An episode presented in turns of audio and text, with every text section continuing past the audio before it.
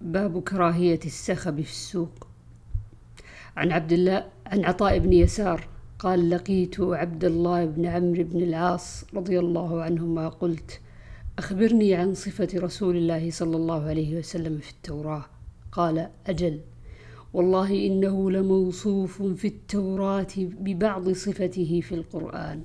يا أيها النبي إنا أرسلناك شاهدا ومبشرا ونذيرا وحرزا للأميين.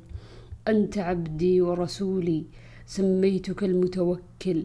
ليس بفظ ولا غليظ ولا سخاب في الأسواق ولا يدفع بالسيئة السيئة ولكن يعفو ويغفر. ولن يقبضه الله حتى يقيم به الملة العوجاء بأن يقولوا لا إله إلا الله ويفتح بها أعينا عميا وآذانا صما وقلوبا غلفا.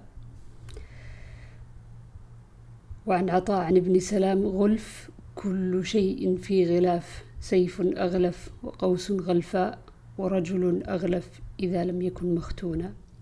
باب الكيل على البائع والمعطي لقول الله تعالى وإذا كالوهم أو وزنوهم يخسرون يعني كالوا لهم ووزنوا لهم كقوله يسمعونكم يسمعون لكم. وقال النبي صلى الله عليه وسلم اكتالوا حتى تستوفوا. ويذكر عن عثمان رضي الله عنه أن النبي صلى الله عليه وسلم قال له إذا بعت فكل وإذا ابتعت فاكتل. عن عبد الله بن عمر رضي الله عنهما أن رسول الله صلى الله عليه وسلم قال من ابتاع طعاما فلا يبيعه حتى يستوفيه.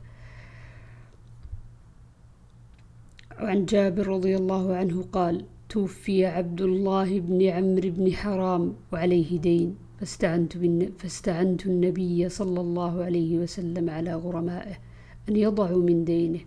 فطلب النبي صلى الله عليه وسلم إليهم فلم يفعلوا. فقال لي النبي صلى الله عليه وسلم اذهب فصنف تمرك أصنافا العجوة على حدة وعذق زيد على حدة ثم أرسل إلي. ففعلت ثم أرسلت إلى النبي صلى الله عليه وسلم فجلس على أعلاه أو في وسطه ثم قال كل القوم فكلتهم حتى أوفيتهم الذي لهم وبقي تمري كأنه لم ينقص منه شيء. وفي رواية فما, يز فما زال يكيل لهم حتى أداه. وفي رواية قال النبي صلى الله عليه وسلم جذ له فأوفله. باب ما يستحب من الكيل. عن المقدام بن معد يكرب رضي الله عنه عن النبي صلى الله عليه وسلم قال كيلوا طعامكم يبارك لكم. باب بركة صاع النبي صلى الله عليه وسلم ومدهم فيه عائشة عن رضي الله عنها عن النبي صلى الله عليه وسلم. عن عبد الله بن زيد رضي الله عنه عن النبي صلى الله عليه وسلم أن إبراهيم حرم مكة ودعا لها.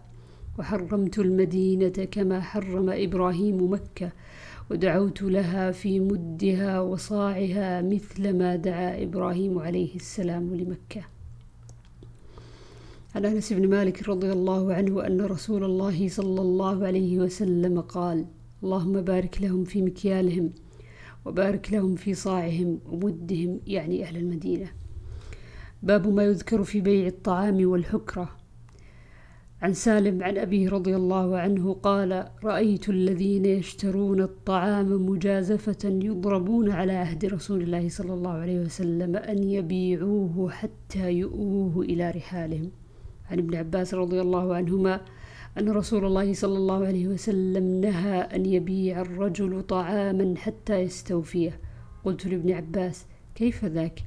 قال ذاك دراهم بدراهم والطعام مرجأ عن ابن عمر رضي الله عنهما قال قال النبي صلى الله عليه وسلم من ابتاع طعاما فلا يبعه حتى يقبضه. عن مالك بن أوف أوس أنه قال من عنده صرف؟ فقال طلحة أنا حتى يجيء خازننا من الغابة. قال سفيان هو الذي حفظناه من الزهري ليس فيه زيادة. فقال أخبرني مالك بن أوس سمع عمر بن الخطاب رضي الله عنه يخبر عن رسول الله صلى الله عليه وسلم قال الذهب بالذهب ربا إلا هاء أو هاء والبر بالبر ربا إلا هاء أو هاء والتمر بالتمر ربا إلا هاء أو هاء والشعير بالشعير ربا إلا هاء أو هاء